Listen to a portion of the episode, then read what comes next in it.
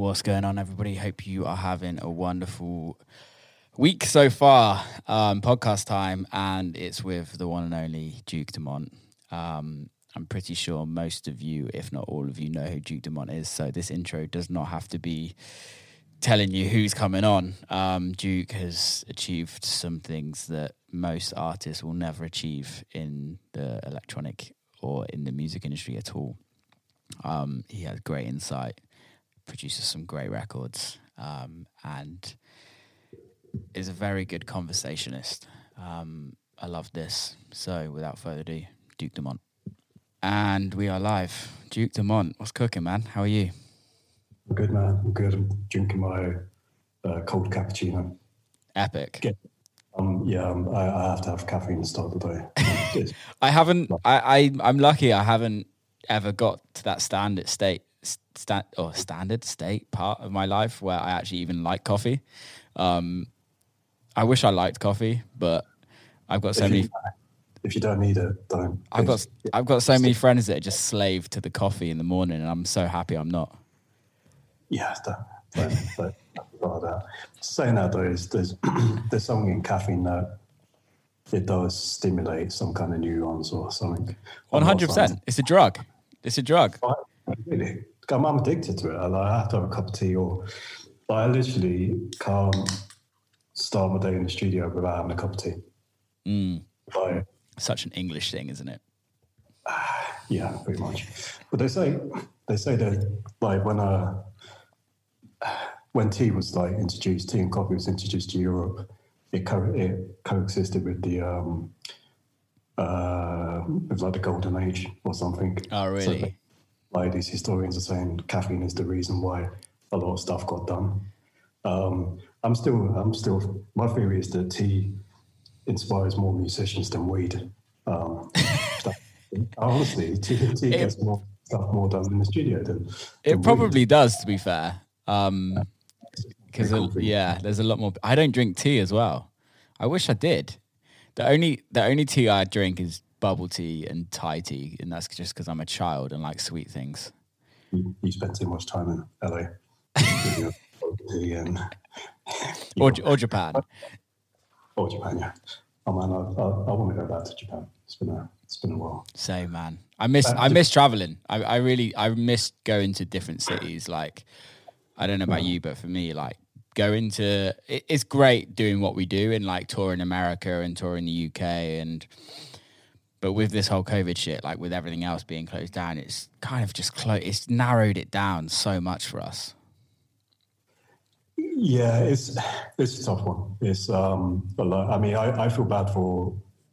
I, said this to you on the phone. I feel bad for DJs that um, well, go in like they have to have their paycheck every month, or they yeah. have to have their paycheck every six months. Yeah, um, I was certainly in that position not so long ago. Mm.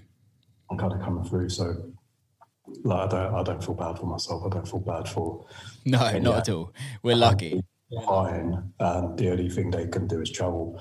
Like, no, I don't feel bad for them, but the the people that can tour and and it's like the lack of sympathy from like.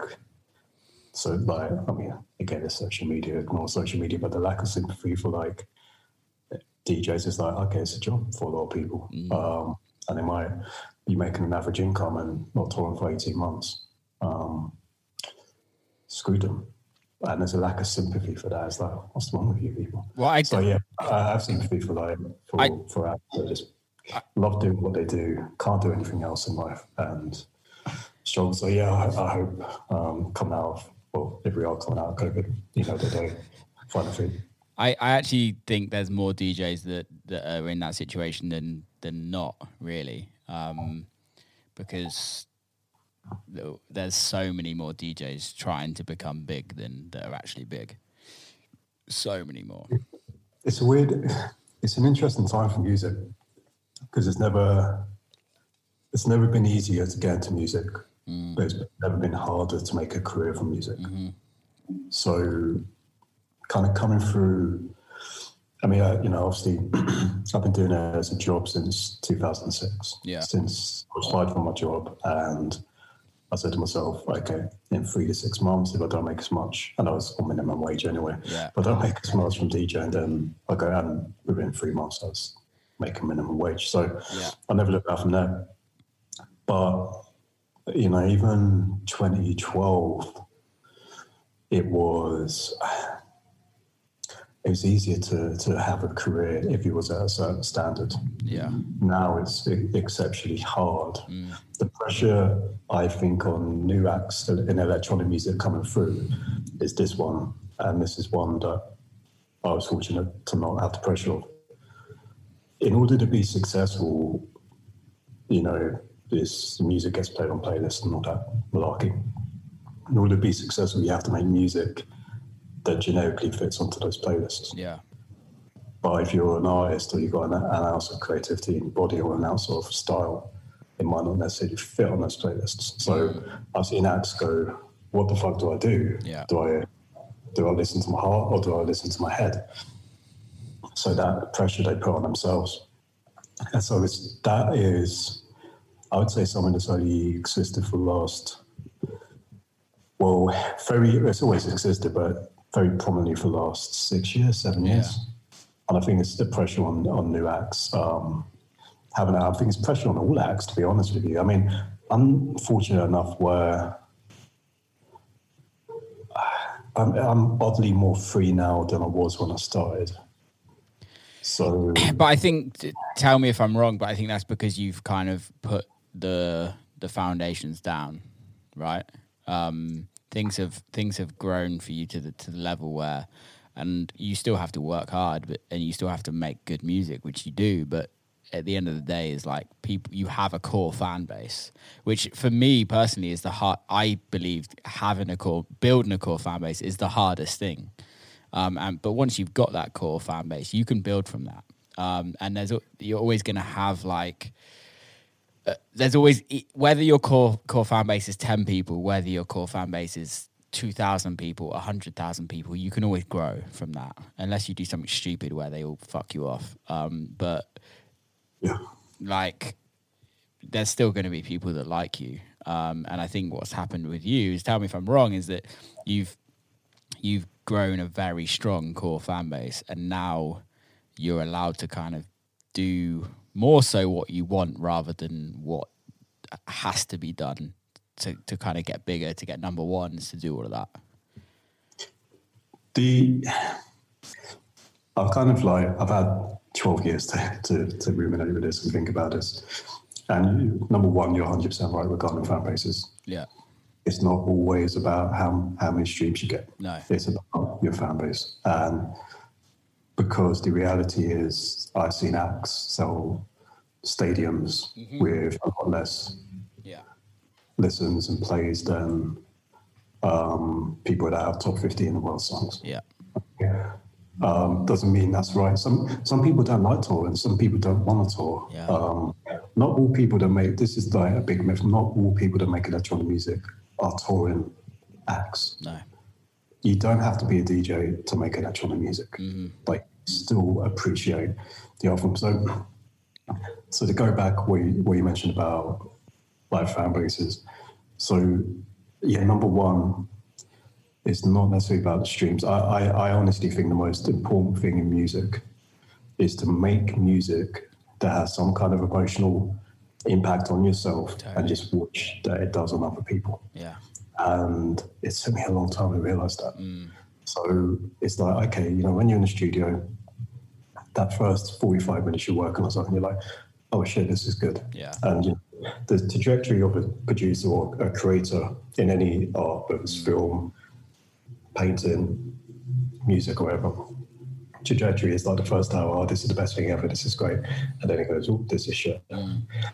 But if you can hold that energy you have in that first hour from the impact, then that's gonna, that's the impact it's going to have on the or people listening to it for the first time. Totally. on you. And just make make music that makes people dance, make music that makes people happy, make music that makes people sad. Yeah. The whole point is this is fucking art. Do something. Mm. That's, you know, you, don't, you, you know, be political. Don't be political. If you don't political, have some kind of like, you know, there's you know some great electronic acts. You know, they're not political but make great music. There's great acts who make awful music but political. Great acts. Do do something that's what's Yeah. in you. You know what make music you would want to listen to. Number one. Number two, if just go with that sheer emotive quality, and that's I kind of see. Oh, I'm gonna sound like a bitch now. But it's, it's true. It's fine. You I are. see a lot of club music be is so generic Oh man. out, out of safety, not Yeah. out of emotion. There's no. It's so weird. I, I came through during like the blog house days, Mm.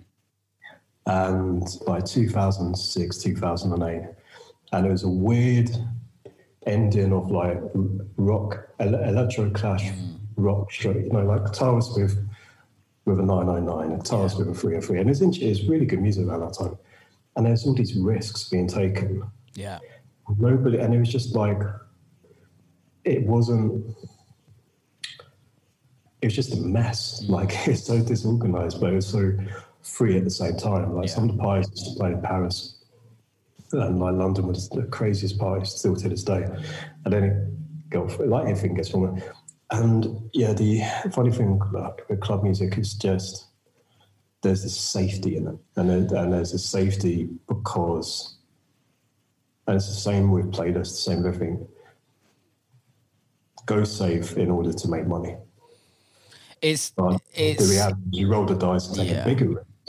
You either make you either doing much better or you could have done like much better. I think So yeah. funny. I think for me the um the description of what you're kind of saying is be punk as fuck. Those um, No, just be you. Just be you. Some people are punk. Like some people that are punk are like doing it because they're really bad at what they do. It's the only way they can get attention. but it works for them. are are geniuses and Yeah. like borderline autistic and you know focus on things much more than other people can like myself i'm like i'm on the freaking spectrum at the best of times and then there's other people just like like listening to granular pad music and ambient music. It's, like, it's not like it's not like oh yeah you know fuck the system. Here- here we- no no it's not about that just do you but don't don't have a fear of doing you. Yeah. like I, I, I'm, I still to this day remember in 2008, um, I was making about ten thousand pound a year, eight thousand pound a year Yeah. for about two or three years, and I went. I kind of, I kind of know what I'm doing. Maybe I should try and make some EDM.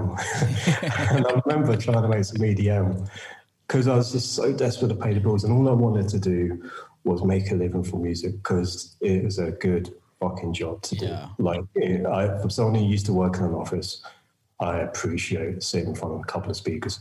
Yeah. And even now, desperation, even when it was a case of not doing music that I really liked, and I, I and I did like two or three demos, and it was dog shit, absolute dog shit, and it made me because I used to like I used to be such a little bitch, like I used to moan about commercial dance acts and be like, I could do what they do, I could do what they do, and the reality is I couldn't, Yeah. and the reality is, well, if you can do what they do, well, do it, Yeah. do it, stop being a little bitch, do it. Yeah. And I tried and I, I couldn't make it. I was like, it just wasn't in my soul. And then after like years of like, just like making no money, um, I made a song called The Giver, which kind of came from from the heart. Around that time, there was no, there wasn't like a genre it really fitted into. Yeah. It just had a, a little bit of emotion and had that staple foundations of what I consider to be house music. It had soul to it, Yeah. and it had um, I can't remember a seven oh seven or nine oh nine kind of rim shot sample when it just like consolidate it all, um, and that came from the heart. That song it wasn't about trying to make a living. Yeah. And it that was the thing, that was the record that went it, it put me back on that radar slightly. So the re- the giver weirdly teed up a song like Need You because it put me back in the ecosystem of Yeah. um, of music being played. See, the thing for me is when I heard The Giver, I was like, who? Because I didn't know who you were before. Um, and I think that record gave, made me know who you are and kind of be like, oh, damn, let me check this dude out because this record slams in a club and it was a proper DJ's record. is and that's and I think that's what everybody has to fight to is to still make records regardless of where you- where they still have an impact. So Yeah. whether it's um, you don't know who the name is, you just like, oh shit, that's a good record. Yeah. And I think that's that should be the aim of any DJ is to make records that have the biggest reaction in your DJ set. Yeah. And that's not by getting on the mic and going, This is my brand new song. Like fuck that Yeah. sit in the wings, see how it works. Yeah. I remember when I played Power for the first time. Mm. I played it in Australia, and I was like, "Oh shit, this reaction is strong." And they do not know the record, Yeah. but they're acting like they do know the record. Mm. I remember when I played Red Light, Green Light. I played it in America, and it bombed so hard. It like no one because it's kind of like the weird thing about it is, is is tech house, but it's not tech house. Yeah. So it doesn't have the traditional elements to. The, drum, the drums are a bit groovier. So it, it was it clashes a bit with tech house records. It bombed in, in the US, but I remember going to Australia and the reaction was unbelievable. Yeah. This is before people knew what the record was. This is before, you know, um, I filmed a video with Sean, um, and it was just purely the reaction Yeah. make those records, make those records. Like if, if you are a DJ, make those records that have it, try them out. You know, even if you make two minutes of a song, try it out on a DJ set. You know, and that's the that's the best. I'll, I'll be honest with you. With quarantine, I sucked at making club music. I like, I suck like when I like I did all Origo with Chama Trace. Yeah. Trace did a did a great job, and it's um the idea of the song is like a good song, but the balance of where, where, where all the where the bass kick is, and Yeah. you know, it's, I'm not even sure there's a sub in the record.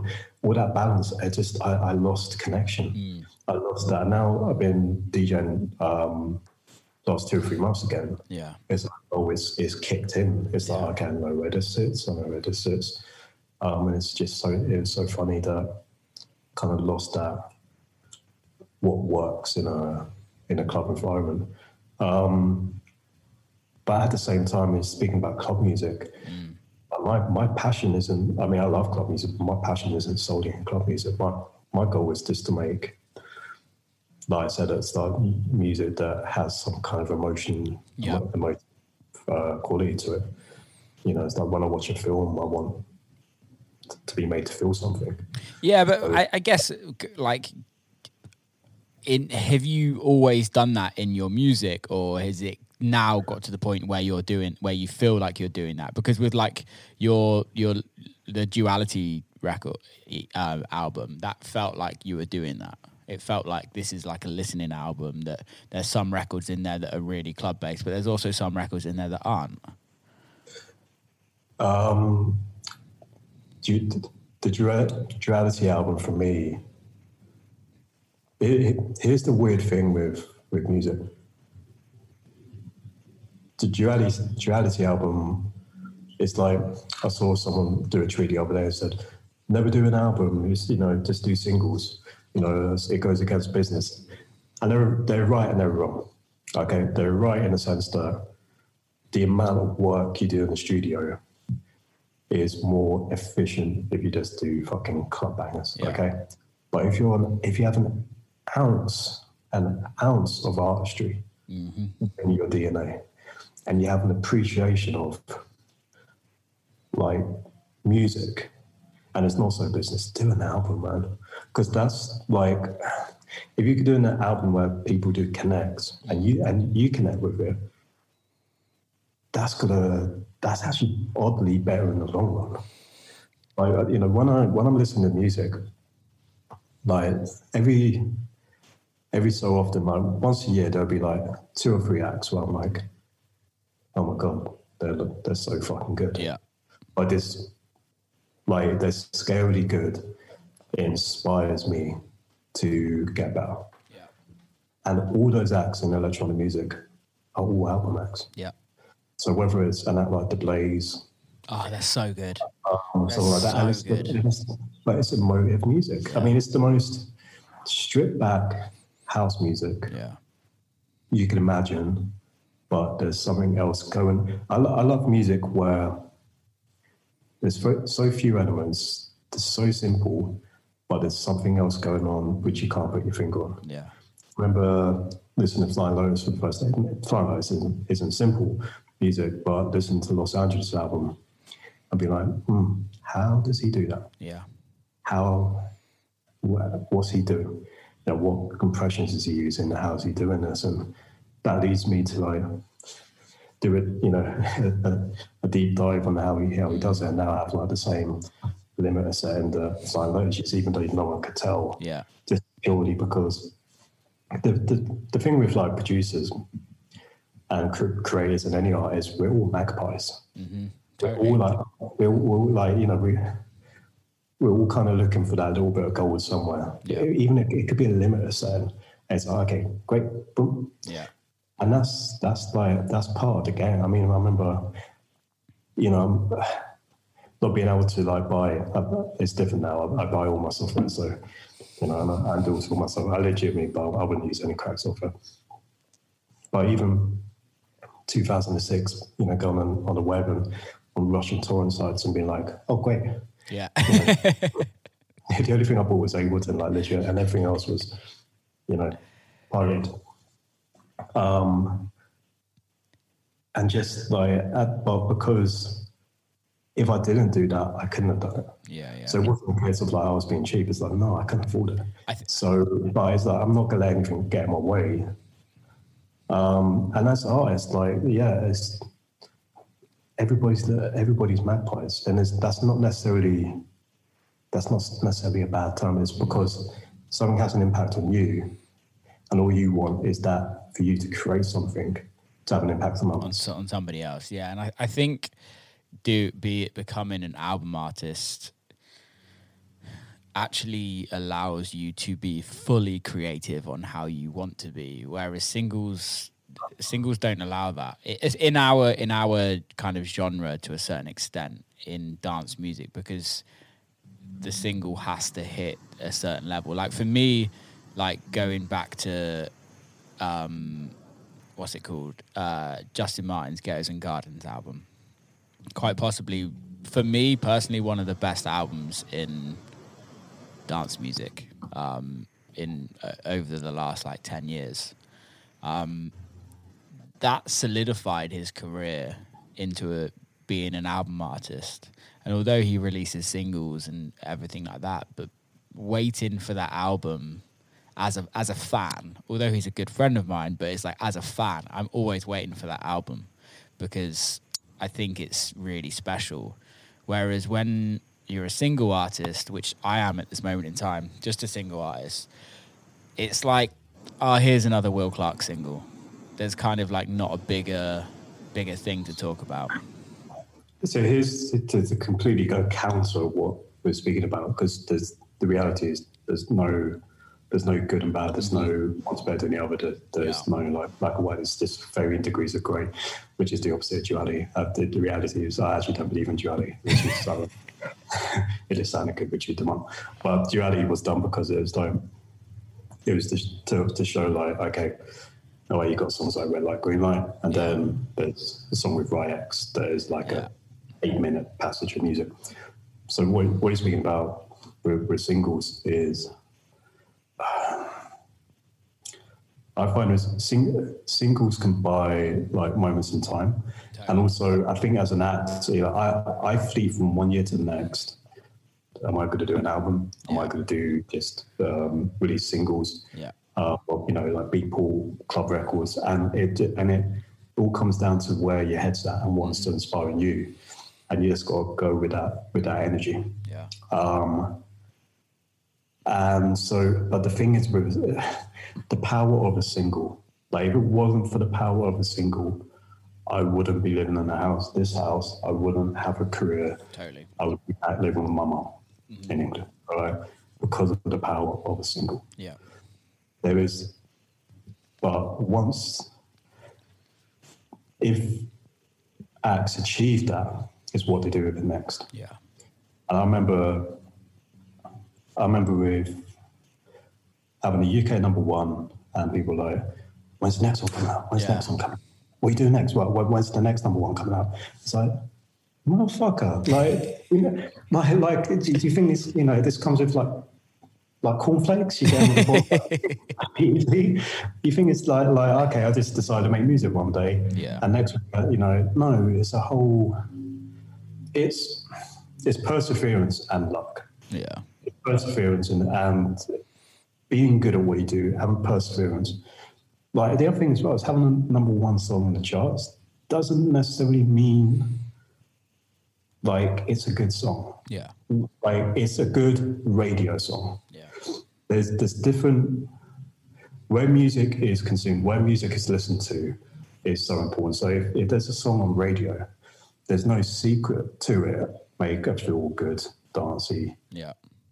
Record if you want to uh, but that's if it's in your in your spirit and in your soul. At that point in time with need you. That was kind of in in my dna it's like you know i kind of that's kind of you know that's where where my head was at. Yeah. and I did the back and trap A*M*E and MNEK did the uh, vocals and the and the top line and it was two different worlds come together and it actually oddly worked in a even though it's a completely different song to Adamski and Seal. But you know, the, that song is two worlds Yeah. coming together. And in dance music, when those two worlds come together, It works. it, it, it can it can work a lot of the time. Yeah. So I remember, so talking about the power of releasing singles, having that, and everyone's like, "When's the next one? When's the next?" one?" It's like, "Shut the fuck up!" I was too busy touring. Anyway, the next one I got you went to number one as well. Yeah. Like, oh shit, okay, cool. And that's when it starts to enter the world of morning radio DJ type thing. Like, I was not comfortable. Yeah. I did. I played that game in the UK a little bit, not a lot, a little bit. I was deeply uncomfortable. I'm like, I am not a celebrity. Yeah. I do not take care of my appearance. I do not really care. I do not even exercise. All I do is I am not a celebrity. I don't have a publicist. Yeah. I this is not the what I love dance music and I like making dance music. Yeah. And I and it was the weirdest thing. I remember being at the Brits and my um, the woman that was the lady that was supposed to show me around just left me for dead on the red carpet to go and converse with some celebrity and I, I was like, what the fuck am I doing here? This is not shit. And then anyway, so I had that. I'm like the bo- I'm like the most successful non-famous child act, I think probably in the last 10 years. Yeah. Anyway, and then there's a few records, and then Ocean Drive came along. Mm. Ocean Drive was buried in the UK, Yeah. buried because there's a disagreement with radio and labels, especially Universal, about streaming, radio exclusivity, and all that. Nothing to do with me. Their politics and their games they all play, where the creators end up being the ones that get affected Yeah. there's some war going on between them, and it just got buried in the UK. Ocean Drive didn't even get into the top 40. Did it not? Uh, did not even get into the top 40. Ocean Drive was the reason why I had to leave the UK because it was so big around the rest of the world. Yeah. Australia, it was the third most, second or third most played song on radio that year. Damn. The only other two were Bieber and Adele. Uh, and this is a guy who has no publicist. Yeah. Yeah. This is the guy you do not see on the merit of the fucking song. Yeah. Okay. It went top 40 on US radio. Now, that doesn't seem like a lot, but to go you- top 40 in US radio is a bigger deal than having number one songs. Yeah, you you don't people don't realize how hard it is to get in top 40 in in the USA. It's it's it's hard and costs money. To do it and not be famous as well. Yeah. It, yeah, it's like, it's, it's hard. So merit of the song, it got, it got buried. absolute hatchet job. And fuck knows why. Fuck mm. knows why. And people that were involved and did that need to look at themselves. Because it's sadly, it's like the, the accountants and the paper pushers are the ones that can just bury it. You know, they just, oh, no, oh, I just put this out of posture. It's like, Yeah. what's wrong? And it's when that's the, the, the beauty of music is it's still in a system, it's still in the ecosystem and still available. Even two, three, four years down the line, people can listen back to Yeah. some music and be like, oh wow, that still sounds good. And Yeah. it's like listen to it again and again. And I and that that connection between creator and consumer in art is the most important thing. Yeah. Everything in it is just dirty.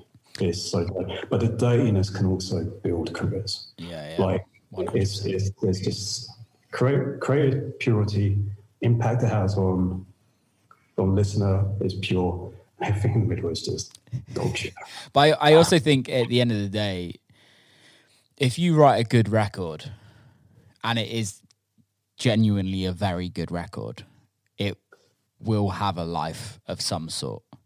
And it will, I think it will always eventually come around. Don't get me wrong, it's not, I'm not saying that it's going to give you success, but a record that, that is very well done and it, it has an impact in some sort of way, it will come around. If it's given an ounce of an opportunity at Yeah. the start, because Yeah. there's great artists and there's great records that just do not get heard. Yeah. and then there's really bad records in my opinion and- that's just my opinion is like it's good records to, to someone there's records I, I perceive as being bad records that get all the attention in the world Do you think that? Do you think this is like a major record label issue, though? i mean major labels control the entire distribution stream Yeah, i mean it's the one like i mean well more or less i mean like like to go back and we uh, acts like you know uh, the blaze or someone like jamie xx or um, someone on Ninja Tune, like there's there's another level to it Yeah. where that model is is so fan based, like Yeah. they really make music that connects with people, and you can do well with that. But outside of that, it's a closed shop. It's a closed shop. Um, I think if you're an album act, it's, it's good to work with a label that allows you to do albums. Yeah. Um, major label system. It's a shame they do not want electronic albums yeah, they do not want electronic albums. They do not want. There might be an A&R somewhere, a label that does, but then they also are going to get fired if they don't deliver a certain X amount of streams. It's like you know, people. A lot of people who work at labels are music fans, but the constraints put on them kind of over time stops them become music fans and yeah, it becomes facts and figures. So, but yeah, no, the major label distribution streams is um, it's it's it's one stop shop. Yeah. Um, but it can. But it also, on a positive note, it can make people's careers, and hundred percent. I, wouldn't I wouldn't have a career if it wasn't singles. yeah, Um, duality for me was like doing an album was like the perfect timing for me because it's like I know I'm confident in knowing what I want to do yeah, I have the peace of mind I don't have to make top 40 pop records. yeah, I love making music. I, I love doing aspects of what I do. And even if every song's not the biggest or best song in the world, so be it. And make it into a body of music.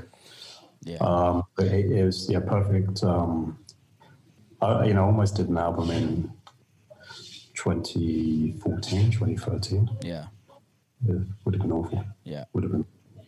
It would have So was been, du- was Duality your first album? yeah. I didn't know that. I mean, I'm more or less had another album that was due to release, and there's complications to that.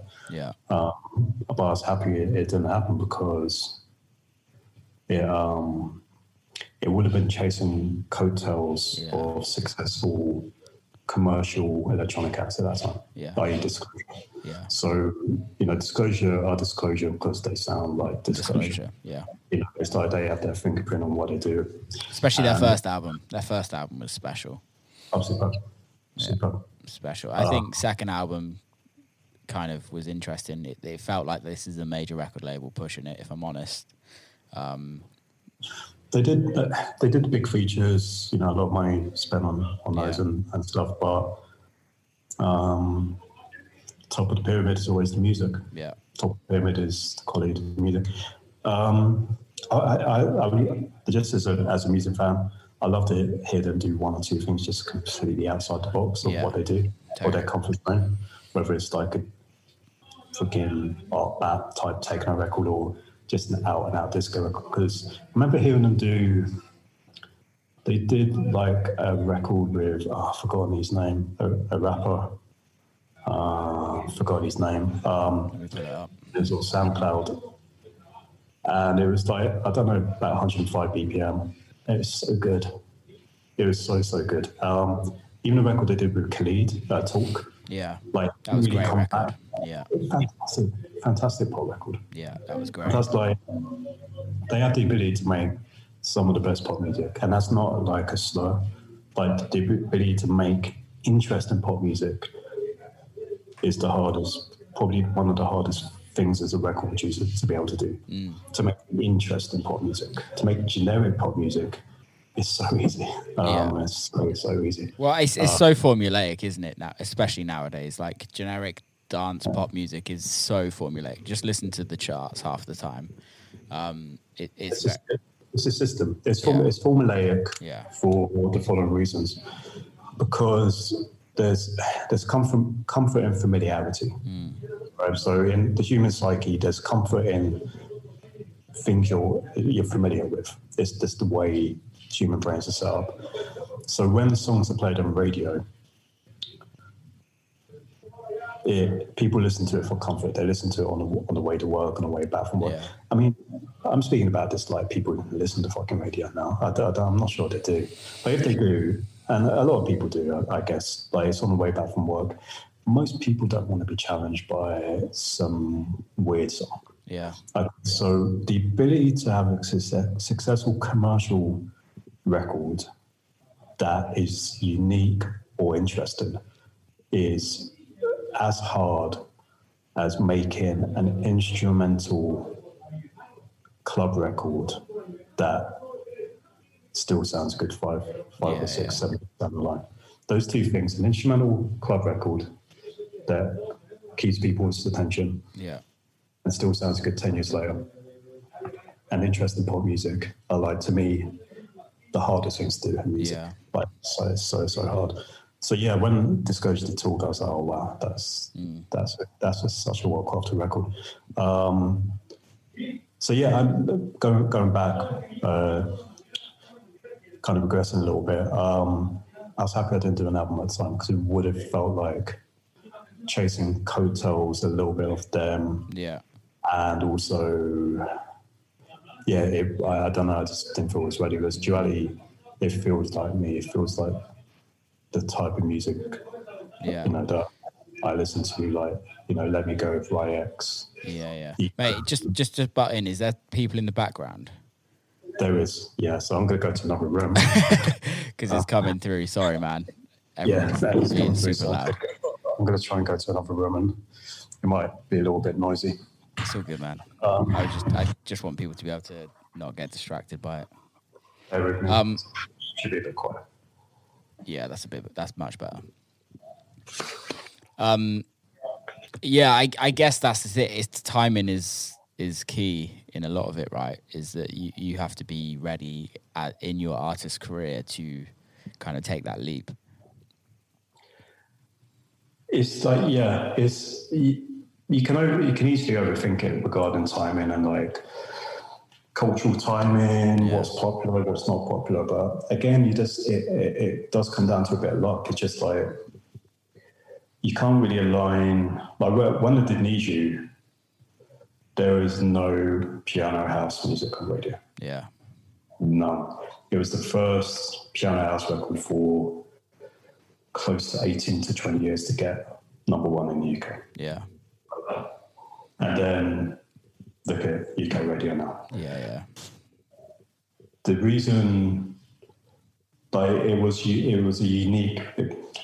here's the thing: I, I didn't invent anything. I don't confess to like yeah, when I did not invent shit like at all. I'm inspired by it. Though. So it was that record was familiar, but different enough to to prick people's ears up. Yeah, yeah, Disclosure did the same. yeah. They, so the UK is obviously so ingrained with garage music, Mm, so it wasn't really what they were doing wasn't so alien from No. from a lot of the garage films. They put their spin on it and they, they, they did their own thing. and they did it very well. They did it very well. But I listen to like some popular records and dance records in the UK now, and it's just like it, it, it does it lacks that character.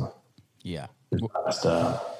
It sounds too safe. It sounds like I don't know. Like I, I, well, you know, will will make my ears pick up. Probably someone making fantastic drum. I, I, I, I don't know. It's, uh, so yeah, it, it wasn't. I was saying like what myself, MK, at that time, Disclosure, Route 94, Chris Malinchak, all these Yeah. people that had success, dance music success, success at the time, it wasn't calculated. Mm. It was just like, well, we've been doing this for like five, ten years before. it just worked. It just, it just happened to be at that cross section in culture. Totally. What, what happened as well is, is during the time, um, there's a big recession around that time. People started going out again Yeah, because people started wanting to go out again and dance. It was the perfect timing. Uh, people were shazamming our records all the time. So you could be in a bar or a club up in Liverpool or Newcastle. People are, oh, what's this song? Shazam. yeah, Um, and that really led, I'll say, Arsenal were part of that Shazam generation. yeah, Um, and that's that's the that's the other thing as well. Is platforms and technology always have they always shape a lot of the things. Like you know, we speak about Spotify playlists. The reason why music is you know M1 piano yeah, vocal is because it favors Spotify playlists. yeah, So the apps are on there might not necessarily be like, okay, I'm going to make a record for for this, and it's all calculated and all and all that. It's just that's them, but they will get more attention Totally. than an app like Tale of Us or Art Yeah. or something like that. Even though they do okay, yeah, they're not. They won't go into that system, mm. even though they're making some, to me, some of the most interesting kind of post trance music yeah, you know, around. So I call it, they'll probably be upstairs and say post trance, but it's, it has that similar euphoria than to listening to, you know, huge, huge tunes record back in like 1998 or something like that. So yeah. yeah, it's, you know, there's, there's, there's great music. There's always great music. It's just harder to hear it now. Well, I, th- I think that's the thing is also is in let's let's use for instance like Tale of Us or Artbat for an example is that it goes back to what we were saying at the at the very beginning of this conversation where it's down to growing a core fan base and it, your core, core fan base doesn't have to be on Spotify. It doesn't have to be people that listen to the radio. It can be anything. And those those guys and girls that produce that type of music have a core fan base in clubs and that like Raven and that that go to raves and even even for me, if you know what I mean, my music doesn't necessarily correlate on Spotify or streaming. Like my biggest stream is like seven million, I think, which in the grand scheme of things isn't a lot when you compare it to a lot of big commercial dance records. But in but in the underground, it's still it's still looked at as as okay. Um, but we all have a core fan base in the club, which is where it started. And I think that's why these people, or they have associations. I think I think we forget that associations are so powerful in this industry, especially now. Um, being part of a crew is the biggest thing to be to be in this in this industry right now. That's, that's been my biggest weakness. Is like I, I'm fairly antisocial. Um, I don't, I don't hang out with DJs. Um, like I just live a simple life. Yeah, Um, I think at a certain level, you, you're 100% right. I think on the Resident Advisor tip, it's very clicky. Yeah. Um, it's very, very, very clicky. yeah, Um, you know, there's great, great electronic records by, you know, in the smallest clubs or wherever. I, I think there gets a point where when people, when acts start from club, the club can almost be a shackle Yeah. to what they do. Um, sometimes you kind of shake that shackle to kind of find your your, your, your true artistry because the, the reality of what we do is our tour in life is is relying upon clubs. Yeah. Right? My philosophy is don't DJ if you don't contribute to the DJ world Yeah. because the culture of there's something weird about going to a venue, going to a festival, playing a wealth of people's music and being paid for it. Yeah. Okay, there's uh, uh, I do that. I mean, I play a lot of my own music. I do that. It's a bit odd.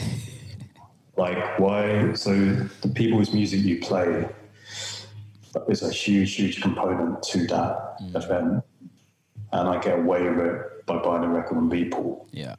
and there's pennies given on PPL or whatever Nothing. wrong about that. So holistically, if you're speaking holistically, and I'm a hypocrite by the way, so I'm not acting like holier than holy. If you in that world, surely you have to contribute to that world. Yeah. So surely you have to make records that other people uh, are playing. Um, but that, yeah, that can. So that forces everybody to make records that other DJs could play and, and stuff like that. I think it's someone you shouldn't like the shackle is that clubs and some like type festivals you, you know, it's, it's relying on that system. For me, I kind of had two problems to what I do now. I have the DJ stuff and then the live stuff. I'm in my element when I go and play the shrine or I go to, um, sorry about noise, I go to, you know, uh, to Brooklyn and I, um, you know, and I get to do like 90 minutes on my live show. Yeah, That, yeah. like, to me, it's like that's my pin. I, I hit my pinnacle artistically like four months ago. Yeah. To be able to do nine minute live performance, nail the aesthetic, the music, and all of that, and just that's that's me. Yeah. Um, and that's you know, I've, and it's it's tough to be able to do that um, because we we kind of have that. Okay, well, we most of us make money purely from from DJing, so it Yeah. It it restricts people. Um, the only reason I don't have that restriction at the moment is because I had success in that world. Yeah. So it does. It already limits a lot of acts um, to purely make club music. Um, Well, I think it goes back to that. That then that turns back round into that single life, doesn't it? Is that like you need DJs to play your music because you want to get booked at the end of the day. You want a record to be played out, and you and by having a record that gets played out by lots of other DJs, then pricks up the ears of promoters, agents, managers, and it kind of it's kind of that circle, right? Um, but I think for where and tell me if you don't agree with me. Um, but with your career, you had like the Giver, um, which was that DJ record, um, and then I don't know what came in between that and the, and the, your first number one. But was your uh, nothing, nothing. I, I um, well, I, I procrastinated for about four or five years. Yeah, I literally had paralysis from analysis.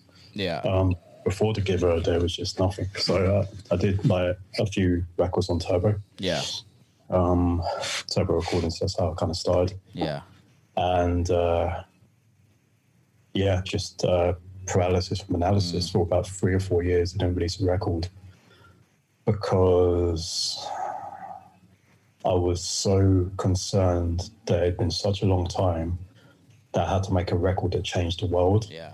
and it's just that's not going to happen. It's the worst pressure ever.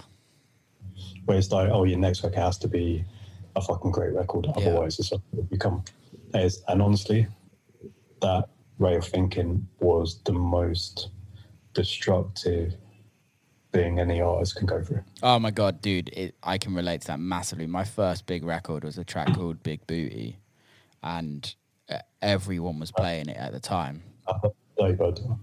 I'm sorry. Was that on Dirty Bird or No, it was on uh, Anabatic, which is Worthy's record label, or used to be Worthy's record label. I don't think she runs it anymore.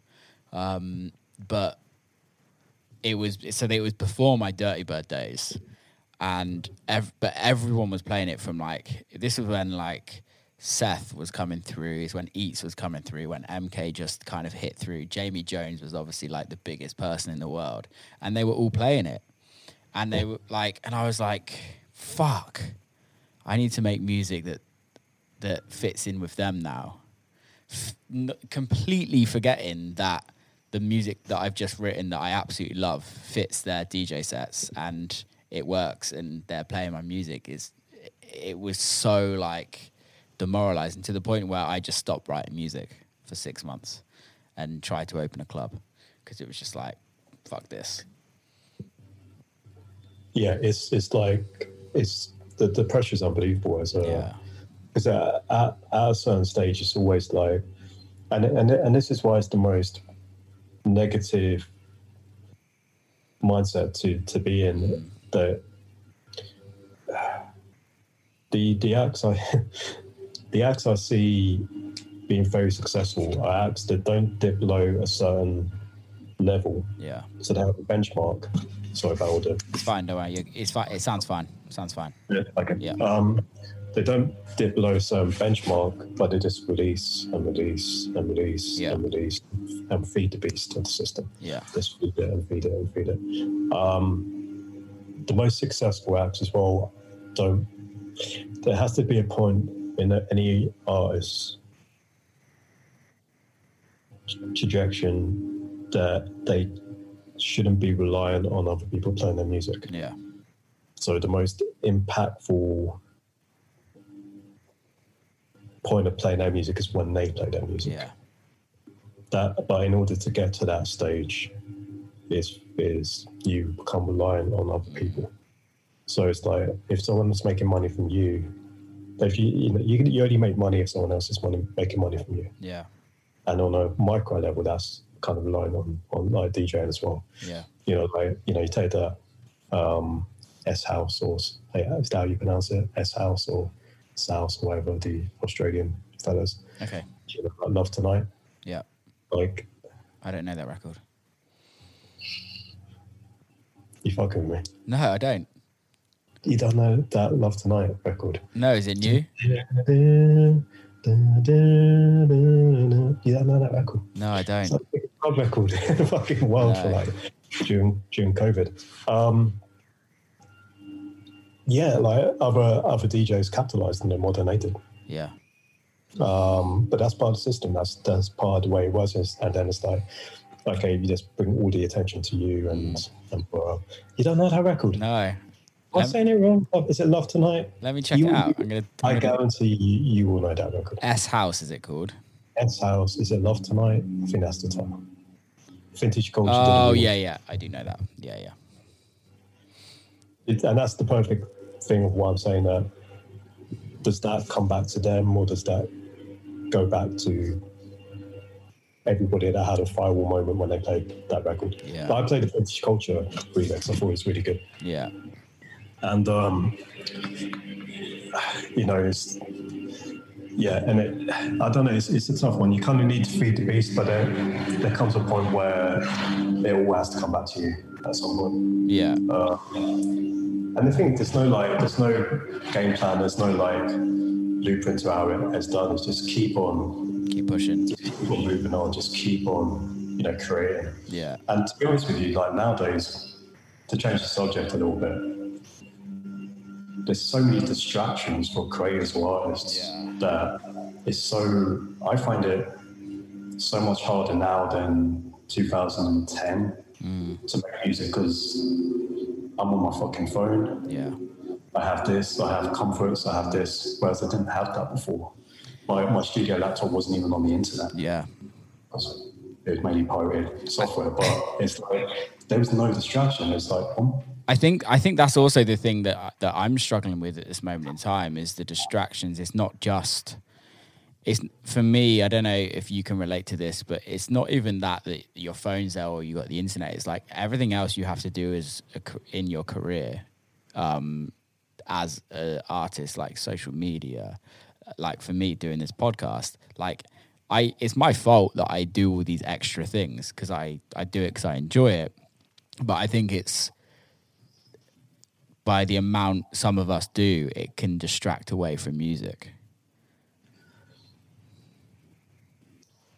To be honest with you, the most successful people, or some of the most successful people I've seen in dance music, electronic music, do many things. Yeah. So whether that's um, Pete Tong, yeah, whether that's um, you know, uh, there's like a lot of producer type guys I know, like um, Frank who does howling with Ry X. Yeah, yeah. He's a producer. He runs a festival. Yeah he produces for other acts like who WhoMadeWho. He does this. He does this. He does this, and they they have success. You know, yeah. they're not Tiesto. They don't want to be Tiesto. Yeah. You don't have to be Tiesto. Yeah. It's like the you know Tiesto's Tiesto because He's that's Tiesto. in his DNA. That's what he does. So by spinning those plates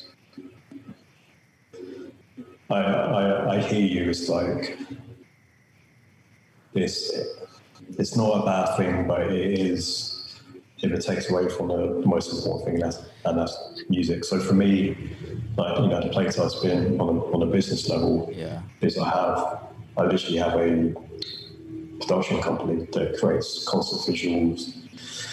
You know, we put an arena show together for myself. Yeah. You know, during during lockdown and quarantine, it's like all my energy went into this into that company mm. to roll out for myself. But I can roll out. But you know, if Billie Eilish's manager called me tomorrow, it's like, "Can you put on the show, coach for Billie Eilish?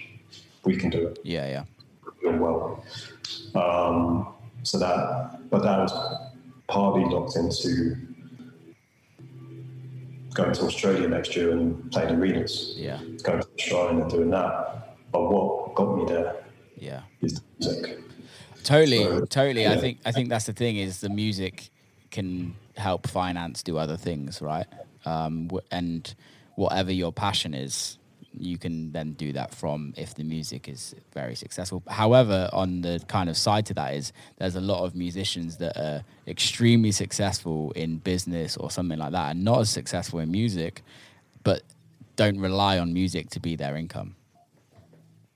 Yeah, I know that. I know it's, it's quite funny. There's a few acts I know who are like multi-millionaires yeah. through business and a successful electronic acts. Yeah yeah, we'll have like a clothing company. I'm not going to mention names, but I have a clothing company or yeah. something like that. And it's like, wow, you're, that's your company? Yeah. Like, yeah. It's like, where the fuck do you get time to like, yeah. um, you know, rest in peace, Virgil, Virgil Abloh yeah, like that. Exactly. Like, dude's never off his fucking iPhone or his, um, or his, you know, laptop just tore in the fucking world. The world was his office. His hotel room was, was his office, and he just like you just hustle, man. And it's and it, you know, like everyone's posting text messages, you know, in some like conversation. Everybody spoke to Virgil, and that's, that energy is it goes beyond music. That's like this 21st century entrepreneur totally energy to have, and um, yeah, I've seen like really successful people who aren't household names. They're yeah. not people wouldn't even consider them in the top 10 of a subgenre. Mm. But, uh, but absolute bosses of what they do. Yeah. Um, I think like one of the guys from Dusky is like that. You know, has a hugely successful close company, but they're making fantastic music and yeah. just doing what they want to do. Um, so yeah, it's, it's so you know, kind of spinning the place isn't a bad thing, but it is a bad thing it was taken away from what feeds everything else. Brings it all together. Yeah, totally. How how important to you is having a good team around you? Um, the reality of like any any act, any artist is. I mean, for what we do, you we, we have two jobs: make music, play music. Okay. When that starts to become diluted, that's when those aspects become diluted. The ability to to make or play music. Yeah. It's your team theoretically should do everything outside of playing and making music. Yeah. It never works like that. It never is as well. it, that's, that's, there, there's no perfects. That never. There's very few people where that happens to. Probably Justin Bieber, um, and One Direction, Yeah. and they don't make the music. Yeah. Well, they perform the music. Yeah. Yeah. So at that level, you know, I've seen, I've actually seen like during the kind of pop days in the UK, I, I saw a little bit of that world, and it's interesting. Mm. Um, never works. It, it, so that's that's an ideal.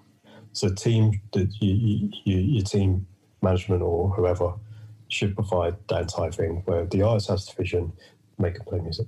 Um, but it doesn't work like that. So the reason why it doesn't work like that is we're in a world now with social media where, and it's kind of I, I- completely hate this and disagree with it, but it's the reality of of, Yeah. of. Perception is everything. Okay, hmm how you're perceived, how your brand is. You know, Yeah. down to your artwork, down to the photos you put in on social media. All of this sort of stuff is like perception is everything. Yeah. and it's sad. So in order to control your perception, that has to kind of come from you a little bit. Mm. Like my social media is not personable at all, Yeah. but that's partly because I don't really want to impart uh, a full sense of confidence on, upon people. This is how we should be. This is it. You Yeah. know, you need, everybody needs to do this and don't do this. The state or dance, but no, fuck that. Yeah.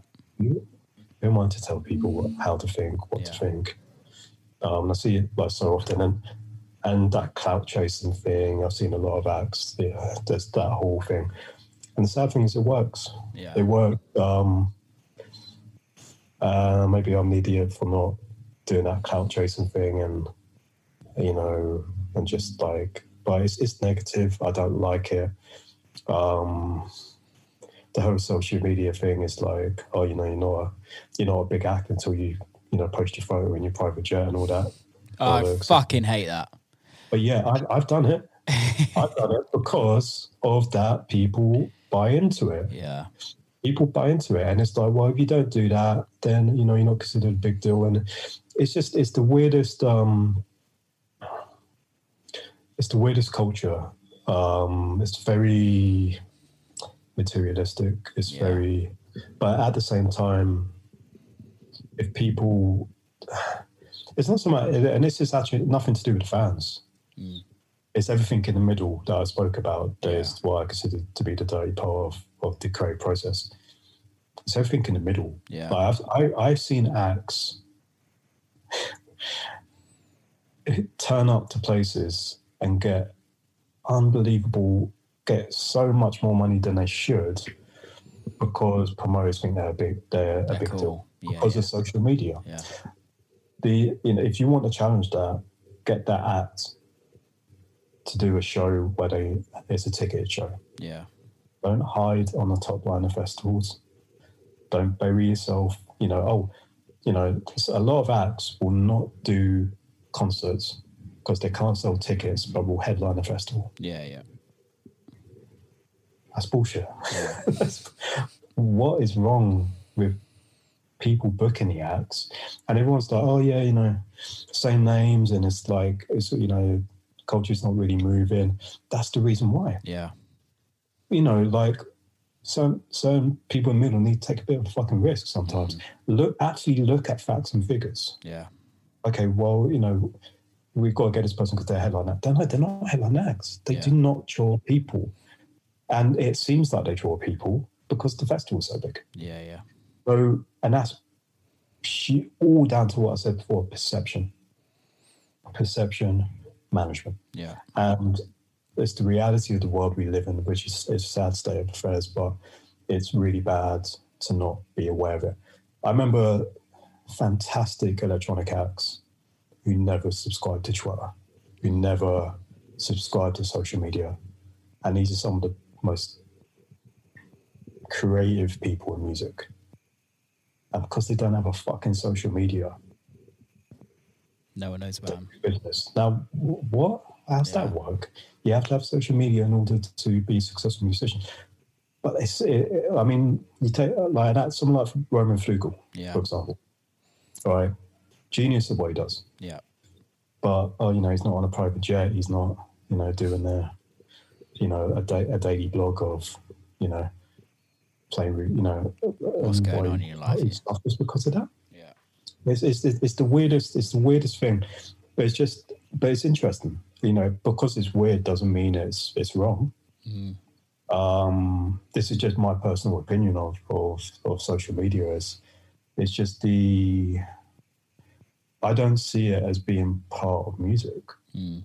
I don't see. I mean, it's let, okay letting people know. It's the, the, the funniest thing with social media is um, and every every act has this, and that is you, you, you put like a, an announcement for a new single or a new album, and it gets like a quarter of the likes of you um, like being on a private jet or taking a photo with your dog. One hundred percent.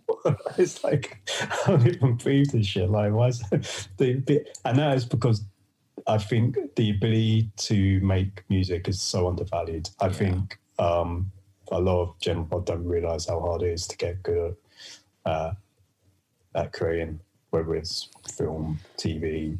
Well, yeah, and I, I also think a lot of it is about fucking social media algorithms that want you to pay. If you're trying to promote something, they want you to pay for that, and they want you to to spend money to promote that. Um, because I, I generally think if there's something that the fans really give a fuck about, they will get behind. Uh, um, but there comes a point when algorithms get in the way of fans even seeing what you're talking about. Um, say for instance like I'll re- I say that a new single's coming out and just put the artwork up.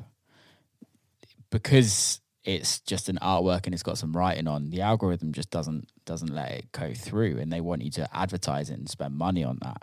But then hmm. you put a video of you playing that record and go this is coming out soon. Everyone loves it and talks about it. It's it's yeah. fuck it's fucked this is the thing. It's like the it's we're we're in this world of algorithms now, and the world is is heading into a a world that is completely AI orientated. You know, like even my like even when I do fantasy football, I I kind of cheat and I use a um this this website called Fantasy Football Fix, which tells me what team I should play. it takes all the information. It's basically Moneyball but for fantasy football. Doesn't that take the fun out of it? Um, I love it. Here's win. the thing: the reason why I talk about like um, why I mentioned about big big acts hiding in festivals and not doing their the concerts is because I love looking at all the. The reason why I understand music, the reason why I understand it is because I see the patterns. I see the out. You know, it sounded a little bit like Rain Man here, but you mentioned like um, commercial records. There's a pattern in yeah, commercial records, but what is that pattern? It's understanding that, and as much as I'm, I am obsessed and like into the, the data and at it and the lyricals, it makes things soulless. Mm. It it it's basically it's like this automated Orwellian system yeah. for success. And surely there should be like a rose that grows through the concrete at some point. It, so, it, yeah. You know, and and that's what I think all acts should aspire to. That regardless of algorithms and and everything, there should be like this like shining light mm. on something created that just completely is out the boundaries of algorithms. Yeah, but I I also think then that comes back to what our perception of success is, right? Um, yeah, and I think it's easy to to say that I think we've been in every room of your house right now, mate. I know, I'm trying to find the most quiet room. And gardens over the street, so I think this room's more quiet now. yeah, this is good. Back, back, back to this one. Um, it's it's kind of what is success, and I think it's so easy to say success is all about how much money you earn. Um, Yeah, yeah, it's uh, what is success to you? What is success to you? Honestly, uh. without without without giving the the artist bullshit that we all say, what is success to you?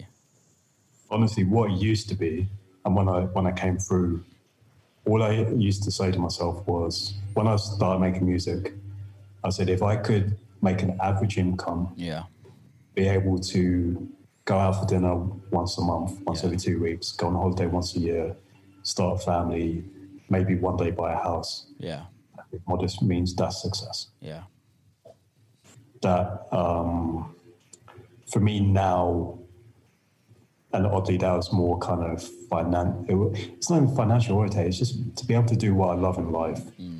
I have no stress of not being able to pay bills because I know what that feels like. Yeah. And that's all I wanted. And thank God I managed to get that, but my expenses now are a lot more than I used to live, live with my mom. So, um, yeah, you know, I have to pay for a lot, you know, like you can hear outside as gardeners. Um, Well, I think that's the thing that comes with earning money, right? Is that your life, you become, you live within your means, and the more money you earn, Uh, you know, I'm, I'm in a world of lawyers, accountants, Yeah. like the, the system that kind of feeds off me and and also obviously help me, help me is is not a it's a two way street. So my my thing now has slightly changed in that all I want to do is build a catalogue of music yeah, and look back on, you know, when I'm older and be happy. yeah, So that's, uh, looks I'm about to cry, but I'm actually about to sneeze. so it's, it's to make a body of music which I'm I'm happy. Yeah, Um, that's you know that one day my son might listen to him and not be embarrassed. Mm, yeah, um, You know, there's, and I'll say with the last album, I managed to do that. I'm working on a new album at the moment. Mm. Amazing. Uh, I hope. And the, the, the- here's the thing with albums as well is it's as close to a day job as you, it can feel with music. yeah, I quite like that. Um, I do. I, I, I- do like a bit of hard work, but it's when hard work feels displaced. yeah, When hard work is very kind of focused, yeah, it's, it's good. But with the nature of what we do, it's it's all trial and error, yeah, um, and it always will be. So it's a lot of wasted energy in places, uh, but that also breeds kind of refining things and totally. you know so that's the, that's my goal now just um, a catalog of music I i have another you know my, my deal you know i need to commit to the, a deal i have with the record label Yeah. but it, um yeah um, uh, you know just make make a body of music which kind of you know is my legacy and, that, yeah. and that's my goal now that. um, but yeah, it's, and it's making basically my whole thing is like no, uh, basically no no cheap moves, no don't do anything tacky. Yeah. Like, you know, I look at acts like I look at acts that come before me and try to learn so much from them. Yeah, And musically, it might not necessarily be similar to what I do, but it's like, how did they do it? yeah, what kept them in the game for 20 years.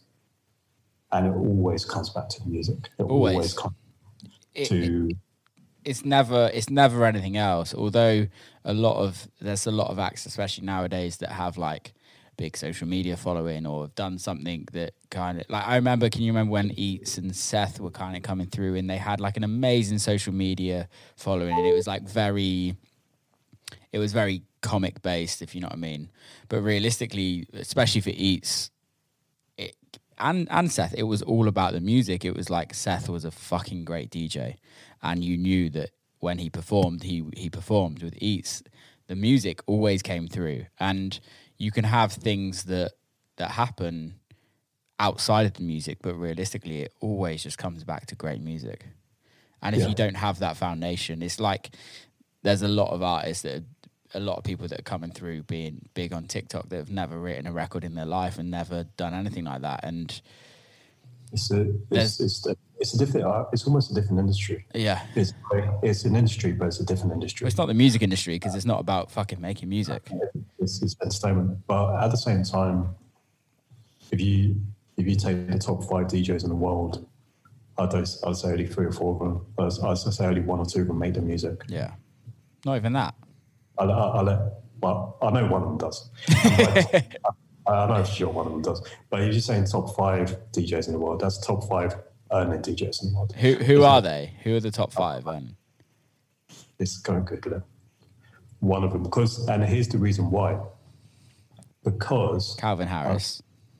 makes his music. Yeah. But but the the reason why is if you're gonna if you're gonna go on the road, do 200 shows a year, it goes against you your time to make music. Yeah, But what doesn't go against you is the perception that you've made the music yeah, yeah, and that you're basically a touring entity. You're you're you're a traveling salesman. yeah. Like now, you're a traveling salesman, it, staying at home, It's pointless. something against that. So, in order to be, if you want to be the richest DJ in the world, do not make your music. Here we go. Chain Smokers, Marshmello, Calvin Harris, and Steve Aoki. Chainsmokers make that music. I, Cha- think, Chainsmokers are at the top. I think they make. Maybe I'm a bit too harsh. I think they even someone like Marshmello, I'm sure makes is involved. I'm not gonna go. I'm not gonna start calling names and like because it's like not my place. It's like yeah, they it doesn't they matter, they- does it? It doesn't. But, but there, there- there is a culture, and here's the thing: there's culture in electronic music at the more commercial side where I think the wall is pulled over a lot of people's eyes. They don't see the underbelly of what's it, and maybe Totally. they, they, and who cares? Like they- just want to hear good music. Who, who, who really cares if someone makes their music or doesn't? It's like are they they're into a record, but it's I don't know. It feels a little bit odd. I think It's- it's- I think it's it's more so that the the um it's it's within the scene, right? It's the DJs, it's the producers that care about shit like that more than the actual punters. Um, like exactly. It's and, and it's basically say it's sour grapes. ego, It's yeah, it's it's people's grapes. egos. It's like, well, I do what I, I do. I do. I make this and I do this, but someone's more successful and they don't do this. So therefore, I'm upset at them because they're making more money than Yeah. I. That's what it comes down to. Yeah. It's like it's it, it's nothing else. It's it's basically sour grapes. The irony is, I see it more in the un, like what con- considered to be the underground than I do the overground. Totally. Like if people like, I was gonna say if people knew like they, no one gives a shit. It's like if people, people like shouldn't have to know. It's just because we're part of it. You know, it's like Elon Musk running Tesla. Like everyone thinks Elon Musk runs Tesla. Elon Musk don't do shit. No. Like he's very good at delegating. Yeah. Um, and he's, you know, right, you know, his big thing is his social media presence at Yeah. the moment and the way he's perceived and doing quirky things. And, you know, he's like almost like that celebrity type mold. Yeah. Um, but yeah, everybody thinks Elon Musk does everything over at Tesla. He didn't even start Tesla. Yeah. So it's like, like the percep- you know, it's, it's all percep- what I said, perception management. You know, um, and it exists in Everything. in every industry. Um, but like I said, you know, I think the real the real bitterness from creators or anyone involved in in, in, in what we do is I want to say jealousy is it, it's like an unfair advantage. It's like playing Street Fighter 2 and someone's putting a cheat code and you haven't. yeah. That's basically what it comes down to. It's like someone's applied the cheat code and you didn't. Yeah. And now you have to, you know, be in the same arena and stuff. Yeah. Yeah. That's what it. That's basically the, the best analogy of it. Yeah. Is um, is the yeah, and, then, and that's what it comes down to. But no one cares, man. No, no, no one cares on a on a greater level of listening to music. But it's it, but it is an interesting. It is an interesting kind of um, thing that does exist in electronic music. But yeah, You know, yeah, it's, it's it's very weird that it consists in electronic music because in if you're in the industry itself, everyone expects you to do absolutely everything yourself, and it's, it's a so weird. It's a bit Milli Vanilli, isn't it? 'Cause Yeah. it can only really exist in electronic music because it can't exist in pop music. No. because I mean it has with Milli Vanilli where they're not the singers, they're the face. There is a Milli Vanilli, and by anyone who doesn't understand what I'm saying by Milli Vanilli, just Google it. um, there is, it's just rampant. Yeah, It it, feel, it feels dirty though. It feels great, but the, but the, the problem that it, it all sounds great and everyone should do that and not do this and just tour and don't make your music and get a team or people to do it. But there's consequences to that. Yeah, The consequences is you are not relying upon your output. yeah, So the stress that you have in order, who's going to do my next song? Who's going to make this? You know, Yeah. who's going to make this? Is it as good as this record is? Blah blah blah. If you're living in that world where you can't control it, mm, you know, what if that producer goes, "Okay, you're going to give me, you know, more than," and it's like this is oddly stressful world for a lot of people within that. Well, I think this is the thing though that I, because I, I like I write music for people, um, and I think this is where it gets greedy, and I think people don't value the music as much as they should, um, because we all we all know certain acts that their music was written by somebody that was extreme that made them extremely successful. And then that artist leaves using that producer and then goes use somebody else and then that music isn't as good as what it used to be. And although they've built a foundation their music isn't as solid.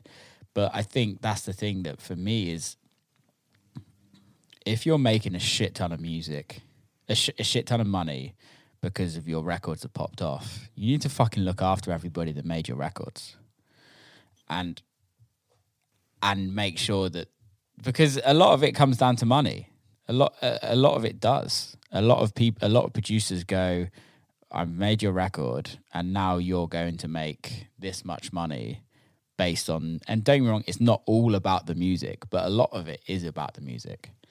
Um, I think there comes a point where you, as an artist, if you're not making mu- your music, you have to pay pay dues to the people that are writing your music whether that's a percentage of your income, whether that's whatever, I that- don't know. And, that's at the detriment to the person who benefits because if they don't have the skills, then their career is going to stop. Yeah, So it's at the detriment to them. totally. Um, you know, like with with a lot of music, like the best music or the best best things I Eh, whether it's music or whether it's film, whether, whether a lot of it is a collaborative process. So, you know, some records I might work with a guitarist Yeah, or you know and it's like all right there's components to this yeah, but then that's different to what we were speaking about before which totally is different. ghostwriting Totally different. I think. you know like yeah.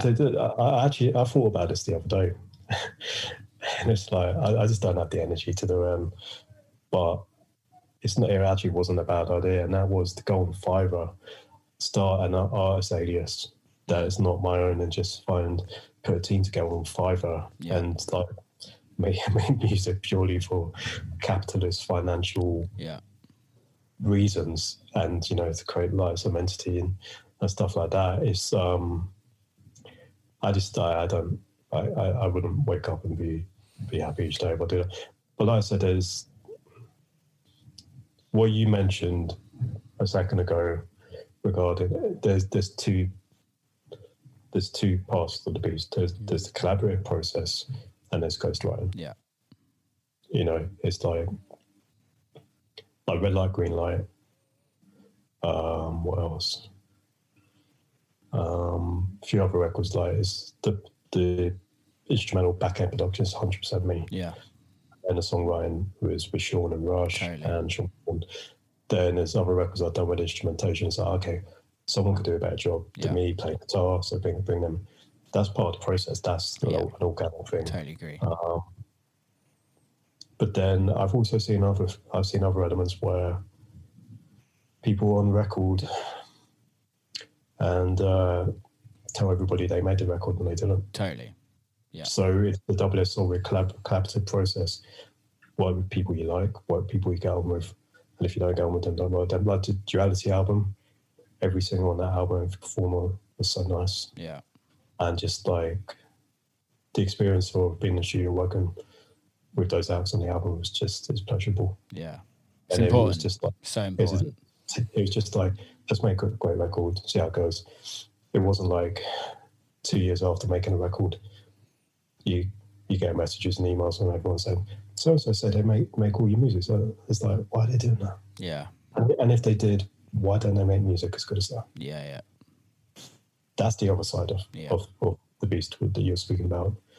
Um, but I also think that's ego. the best, yeah, E- ego is ego is so big in this in life, and I think if people can really, e- it's ego and jealousy because what it is is they see you being successful and they're not.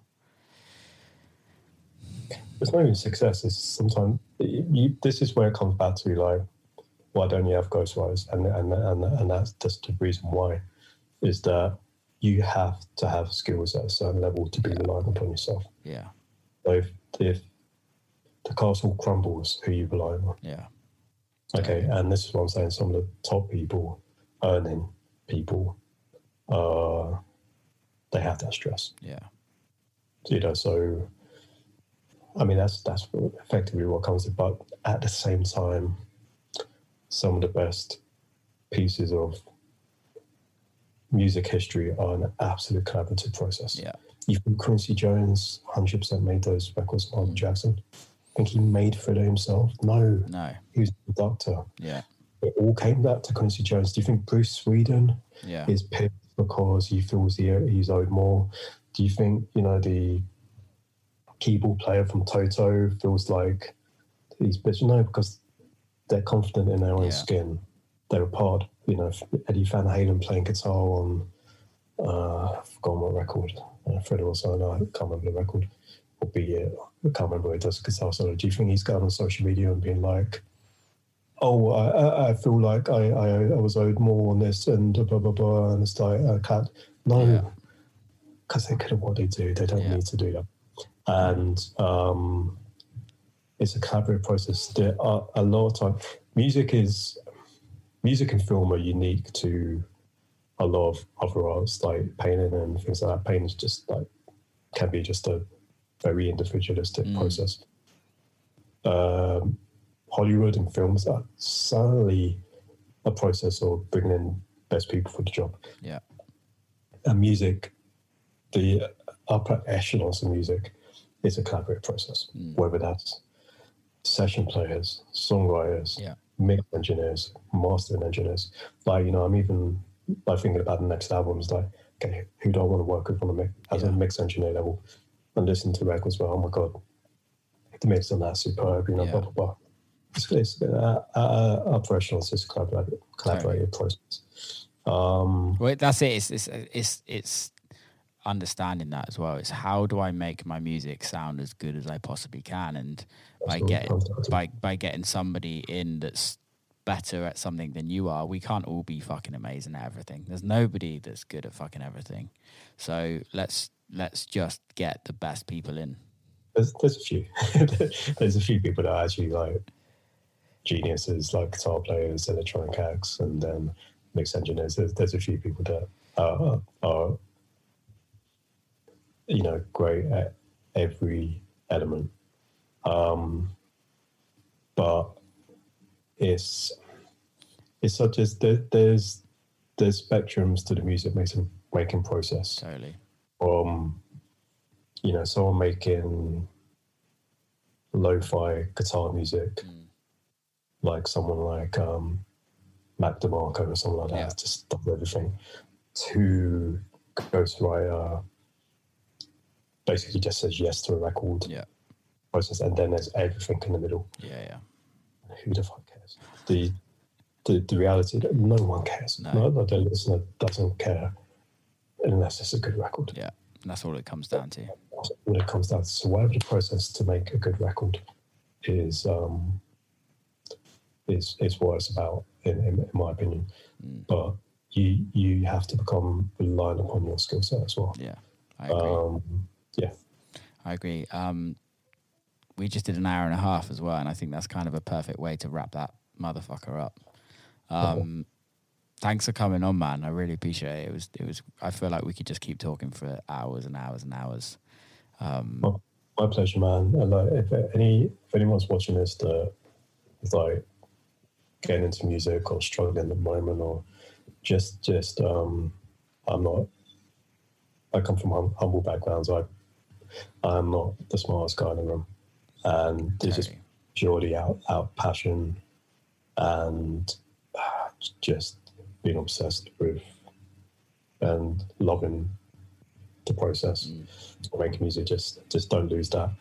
Even if you're you know you, you have one day a week on a Saturday to to be on your laptop making music, you know, just don't don't lose that energy. And like I said, you know, don't compare yourself to others as well. It's just um, you know, just just it's, it's dangerous. If you can just carve your own little unique, the you know mu- the music industry and music, the pie is so big yeah, and worldwide as well. It's no one's taken from you. Okay, like create your own, your own thing. Create your own club, like create your own sound. Create your own unique thing that's unique to you, and um, and it'll, it'll come back to reward you. one hundred percent, man. Love that. Love that. Um, how can people follow you? Listen to your music, all the good shit. Just yeah, internet. Go on the internet. Yes, mate. Yes. Um. Good to good to speak. Good to catch up, mate. Um, hopefully, see you. I'll probably see you in the new year at some point. Um, have a great festive period with the family as well. We'll do. Probably see you in the in the US uh, at some festival. At some point, Probably. Yeah. probably, mate. Uh, take care. Look, look after yourself. Stay Peace, safe. man. Keep safe. Big See love, man. Bye. And that is a wrap. Hope you enjoyed it. Big love to Duke for coming on. Amazing, amazing podcast. Great conversation. Um, keep safe. See you soon.